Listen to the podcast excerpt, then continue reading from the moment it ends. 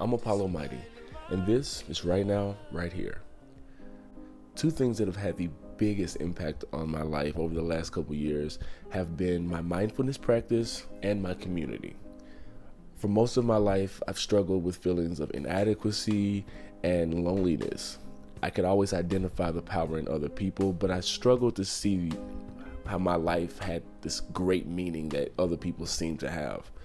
Last year, when the world shut down, I was given the opportunity to talk to a lot of people that I admired, who I felt had a calling and a purpose and direction on their life.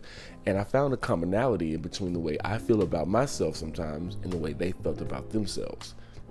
This was eye opening. It gave me the opportunity to not only take some of the pressure off of myself when I do feel that way, but it allowed me to be a listening ear for people when they are in that space it gave me a purpose, which was to be of service. So I created this podcast because I needed a place where I could go and get wisdom and be a part of my community and listen to other people's experiences and feel connected in a time when I didn't really feel connected to anyone. And I called this podcast right now, right here, because I like to know where people are in that exact moment when I'm talking to them. I like to clear away all the things from my day, all the things from my agenda, and I just like to get deep and have a conversation about what we're trying to do as people.